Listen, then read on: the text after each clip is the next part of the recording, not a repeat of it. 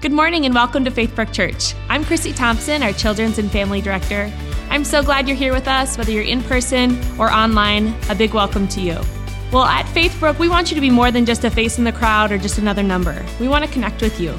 Um, so, in the seat pocket in front of you is a blue connection card. Please fill that out and drop it in the giving box on your way out. Or you can also go to faithbrook.church forward slash connect and you can fill that out digitally there. At Faithbrook, our mission is to lead people into a new and thriving life in Christ.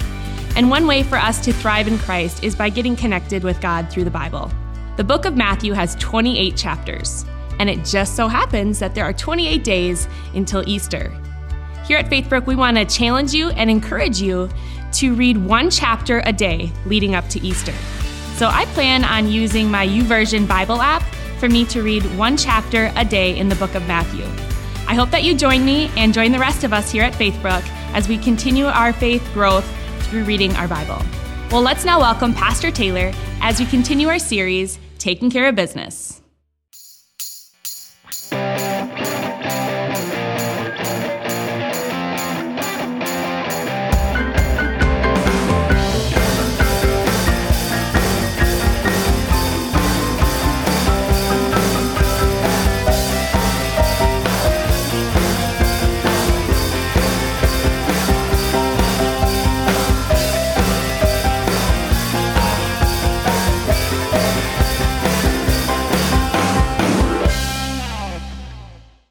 You, Steve. Thank you, Chris. Thank you, Jeff and Alex. That was awesome. I feel like I'm like up to bat at the targets, and just like ready to go. Great walkout song. Well, good morning. I'm Pastor Taylor Greenhill. I'm the worship pastor here at Faithbrook, and obviously you can see I have a, an awesome team. Um, and we are in part four of our series called Taking Care of Business, uh, but more specifically, taking care of business the way that God would want us to. Um, and this uh, comes out of and kind of derived out of a passage in Luke 2 uh, where Jesus is, Jesus is a teenager and his family goes to Jerusalem and it's time for Passover. And then when they're leaving from the Passover festivities, his family hits the road. Well, Jesus decides to stay behind, but he doesn't tell anybody, doesn't necessarily ask permission, just stays behind. Uh, and so, about a day later into their voyage back, they realize, uh, where's Jesus? Where's that firstborn kid? And uh, so they have to turn around, and for three days they search for him, and they finally find him in the temple, and he's teaching. And so Mary, his mother, comes up to him and says, Son, we've been looking all over for you. Why have you treated us this way? And Jesus says, Why are you searching for me? Didn't you know I'd be about my father's business? Now, I don't know about you, but I don't know how well that would have gone over with his mom, right? I can just imagine Mary being like, Excuse me, what did you, what did you just say to me? Like, um, you may be conceived by the Holy Spirit, but I will not hesitate to ground you from this temple, mister. right? You want to be about your father's business? You can go pick up all of the wood shavings in his shop when we get back home, okay? Kids, you know. You beg and you plead and you want them to say their first words and they start talking, and then you're like, oh, why did I do that? Like, why did I teach them how to do that? Kids are this great like litmus test of, of your words, right? They're like this sponge and you, you pour water into them all the time and then they get squeezed out and then you reap what you sow, right? They remember everything. My daughter, she's three, and she will come down from her nap time and the first thing's out of her mouth, not I love you, daddy, or hey, I'm so glad to be up. No, it's like, Daddy, remember when you said I could watch a show after my nap? Daddy, remember you said I could have a treat after my nap? So, yeah, I remember, I remember. Just recently, she was sitting at the table. We're about to have dinner. And you know, as a parent, you have to say no to your kids a lot because they ask for a lot of crazy stuff. And so you say no, and then they start saying no back, and you're like, okay, this is not good. But she was at the table, and, and so sometimes uh, when she says no back, I have to step in and just say, no, like you don't say no to me, Lily, or you don't say no to your mom. Like that's, you know, you need to do what she says. And uh, so she was at the table, wanted some candy right before dinner. And I was like, no, we're not going to have candy right now. And she turns to me with the cutest face and the most polite voice and just says, you don't say no to me, daddy.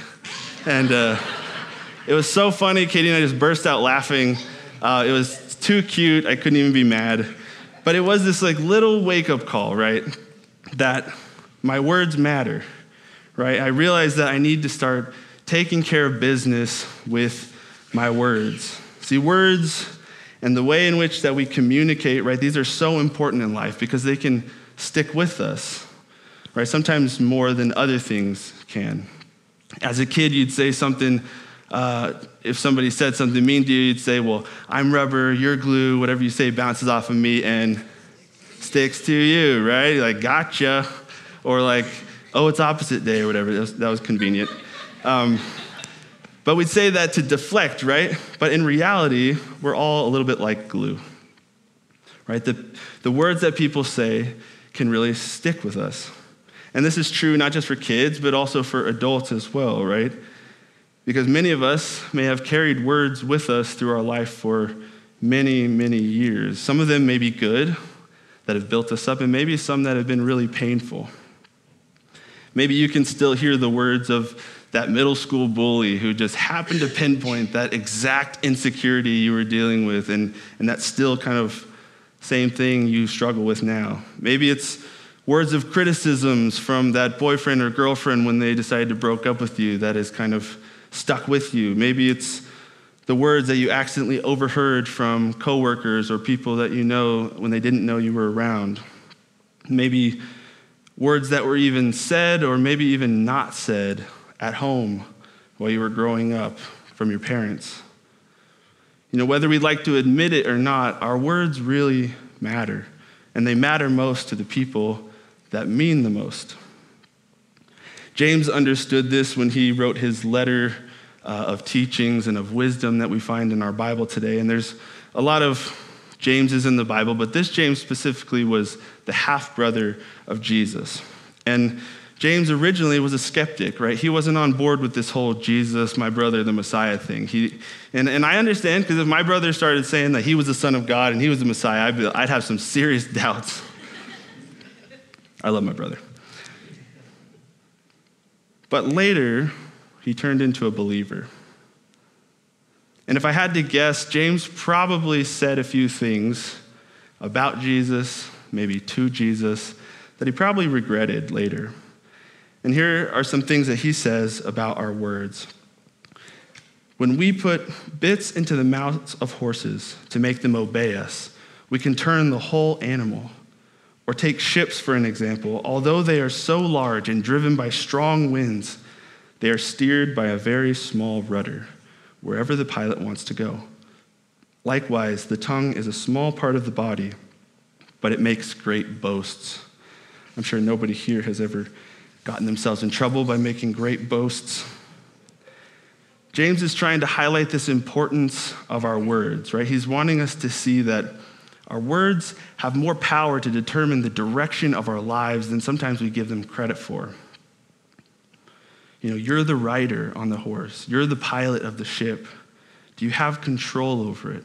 Do you have the reins? Do you have your hands on the steering wheel? Do you have control over your words?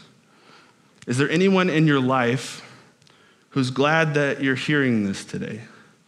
Right? Is there anyone hoping that you're going to grab those reins, that you're going to take back control of the wheel, that you're going to take control of your words, maybe more so than you have?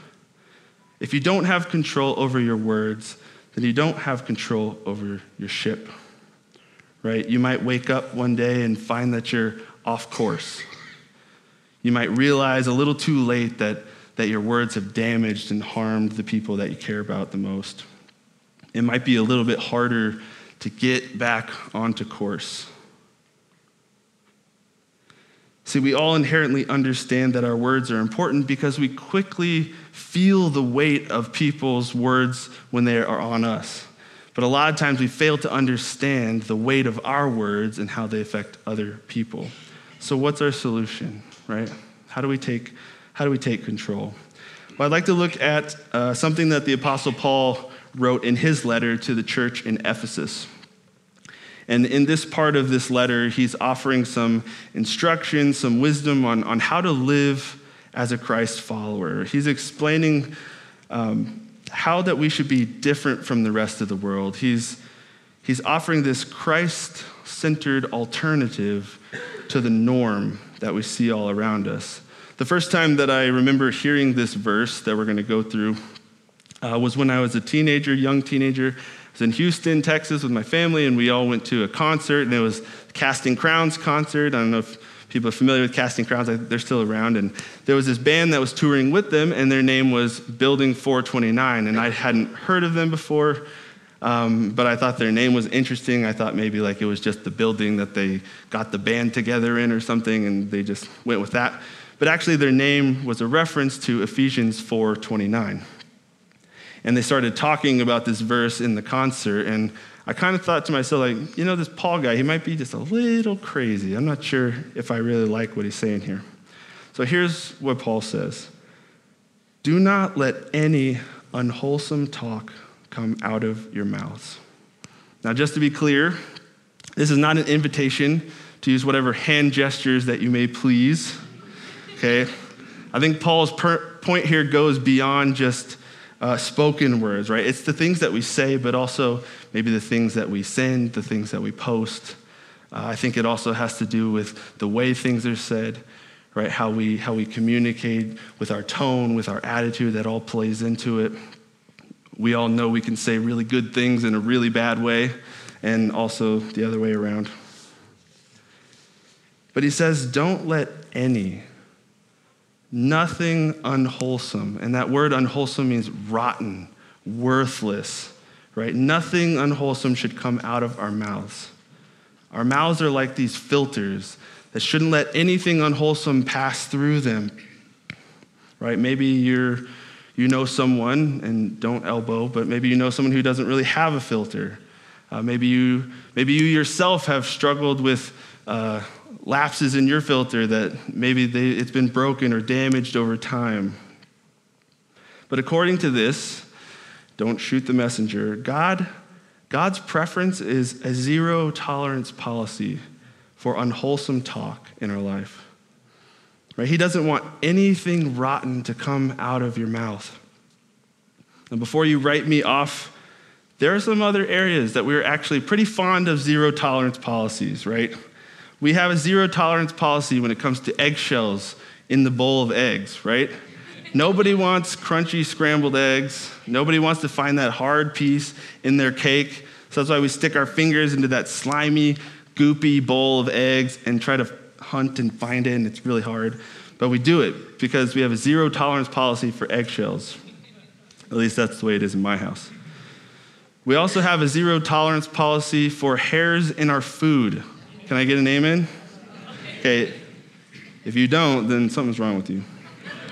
But nobody wants hair in their food, right? Especially when it's not your hair or anybody that's in your family. We don't want it, right? I may or may not be talking from experience here, but you go to your restaurant, and hopefully it's not your favorite one, and you, you, you order the favorite thing that you have on the menu, and they bring it out, it's hot and fresh and you're so excited to eat that and you start digging in and you're telling everybody at the table this is you should have got this right? This is the best. And and you eat it and, and and then all of a sudden there's that bite and you're like something's off right? There's something there that, that shouldn't be there. And so you try not to panic trying to think about it too much but but you reach in and and you you find that thing and and you start to you start to pull it. And then and then you realize it's a lot longer than you thought. and so you start to pull it and you feel it come all the way up your throat. And you pull it out. Everybody at your table is looking at you like, what? All of a sudden, that food does not look so good anymore. Your appetite is gone. Feel like you've just been violated. That's what Paul means. Do not let any unwholesome, rotten, worthless things leave your mouth. Right? But that's only the beginning of what he's saying here. So he continues. He says, but only what is helpful for building others up according to their needs. But only. Right? Now, here's where we can be tempted to, to make excuses. We could be uh, uh attempt, we can attempt to find loopholes. Uh, we can try to make exceptions to the rule, but, but Paul's being very clear, right? But only what is helpful for building others up. Now, We live in Minnesota, right? And Minnesotans are tough. I mean, you came here on daylight savings morning and there's snow on the ground. I mean, you guys are tough. You might be thinking, what? Paul, Paul wants me to be soft, right? Paul wants me to just be, be nice to everybody all the time. Like, he wants me to be just like a pushover or something. And now, even if that was what he meant, I, love this quote from Pastor Andy Stanley. He says, No one traces the root of their problems back to too much encouragement. Nobody's at their therapist saying things like, you know, my dad, he just came to every single game and concert of mine. He told me how proud he was of me all the time. Like, can you believe that? You know, my mom, she just just wouldn't shut up about how pretty and smart I was, and she told me she loved me all the time. I can't, can't even cope with that. You know, my boss is just always on my tail about how much of a hard worker I am, and blah blah blah blah. It's like, can't like, can you stop, please? Like, you know, you don't need healing after you've been built up. You need healing when you've been torn down. But Paul's not asking us to be pushovers, right? He's not saying put a cheesy smile on your face and walk around like Elmo and be nice to everybody all the time, right? He's saying that the only things worth saying are the things that help build others up. And we all know how easy it is to tear other people down, right? We don't even have to be taught, right? My kids already do that on their own. I don't have to teach them that. But what's not easy is building up. And sometimes building up can be messy, right? Sometimes it can involve some tough love. It can, it can involve saying some things that are difficult to say and maybe difficult for that person to hear, right? It can involve challenging people. But here's the kicker according to their needs. Now, why did he have to add that in? Come on, Paul right? According to their needs, like I know what they need, right? I know what they need. Now, he added that in because that is the heart of Christ. If you're a Christ follower, you're called to a life of service, right? You're called to a life that puts other people first. At Faithbrook, we say we love God, love people, and journey together. It's not love God, love me, journey together. Right? Paul's instructing us to put other people's needs before our own, especially with our words. Another way that I can say this is that we should say what they need to hear the way they need to hear it, not what we want to say the way that we want to say it. I'm going to say that again. Say what they need to hear the way that they need to hear it, not the way we want to say what we want to say, okay? Our words should inspire, they should encourage, they should build up, but not in the way that makes us feel the best. Right? We're not supposed to be on our terms. It's about the other person. It's about on their terms, what they need to hear is their needs above our own needs. And Jesus, Jesus was the master of this. Right? He never shied away from saying hard things, saying the truth, saying things that people needed to hear.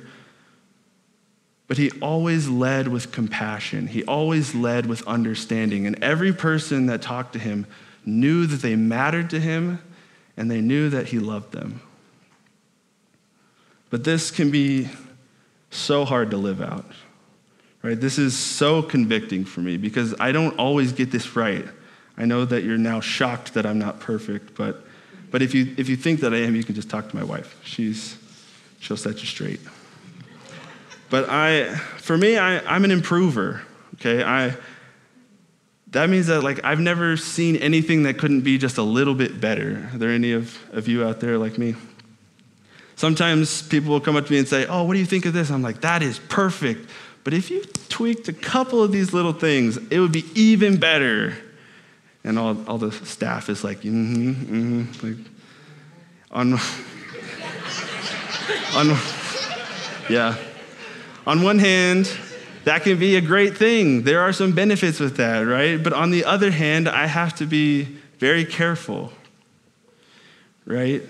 Because other people, including my family, including the people that I care about, including coworkers, right? I can come across very critical I can easily default to trying to build them up the way that I see fit. I have to remind myself that it's about the needs of the other person, and that if I want to build them up, I have to actually build them up the way they need it, not accidentally tear them down because I'm thinking about me. And Paul finishes off his instruction and he says this that it may benefit those who listen.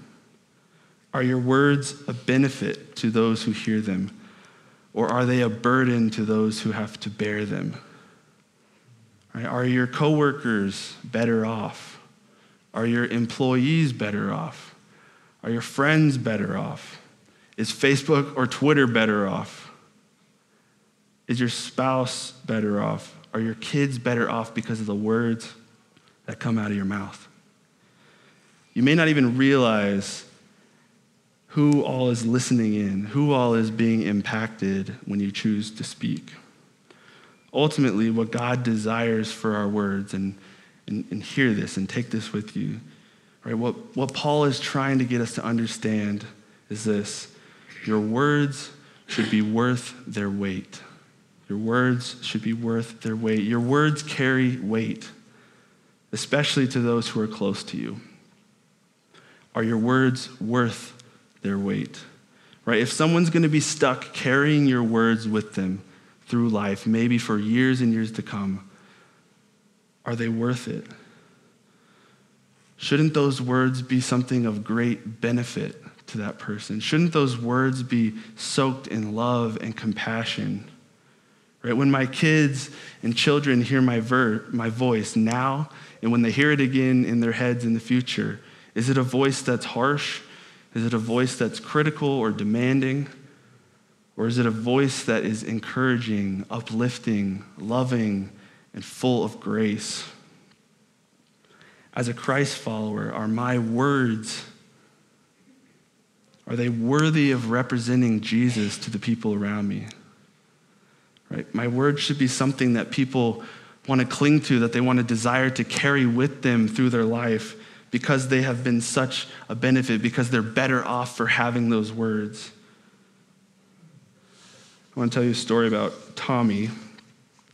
So, when Tommy was a small child, he, he came home from school and he had a note from his teacher, and, and he's like, Mom, Mom, Mom, I got this note, and but my teacher said it's, it's only for you to read. So, so, can you read it to me? And so his mom takes the note and she opens it up, and a tear comes from her eye, and, and it says, Your son is a genius.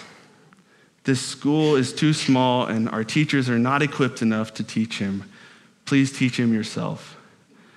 And so she did, and she taught him. And, and Tommy grew up, and he started to go by Thomas, Thomas Edison, and he became one of the greatest inventors of his generation.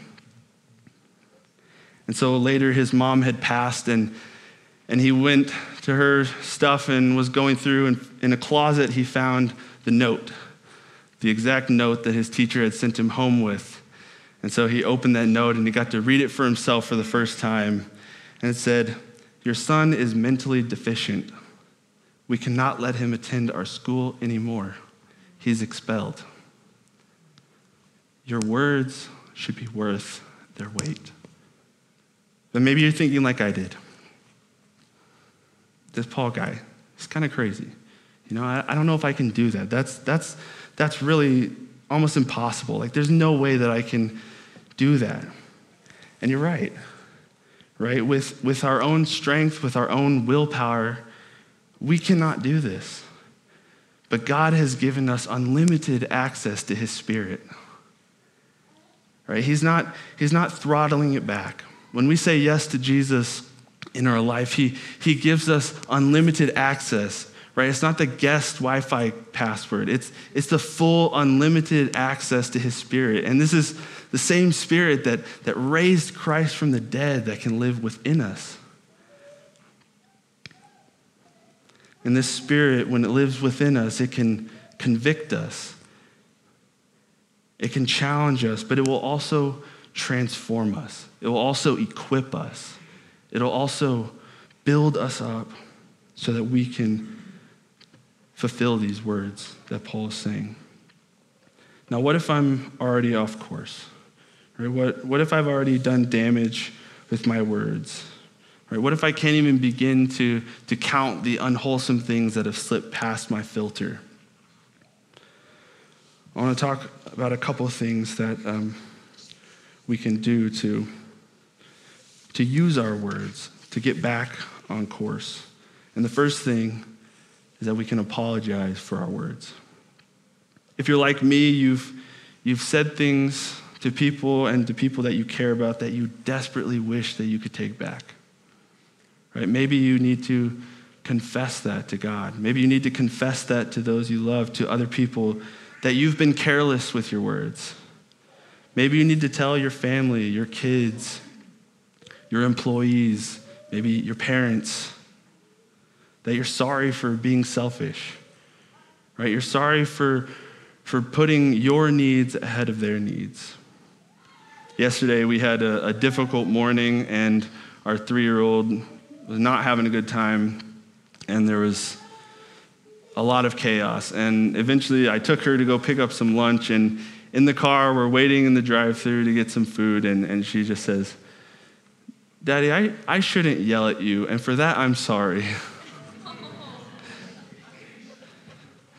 you know, can we humble ourselves enough to admit when we've fallen short? Right? Can we take steps toward, toward mending what we may have had a hand in breaking? And the second thing is to increase your percentage. Right? I know that this standard that Paul is setting, right, it's a really high bar. And God's God's zero tolerance policy, right? It's it is and it should be what we strive for. But I also know that when we're in the heat of the moment, when emotions are high, when we're feeling particularly vulnerable or insecure or drained, you know, we can make mistakes.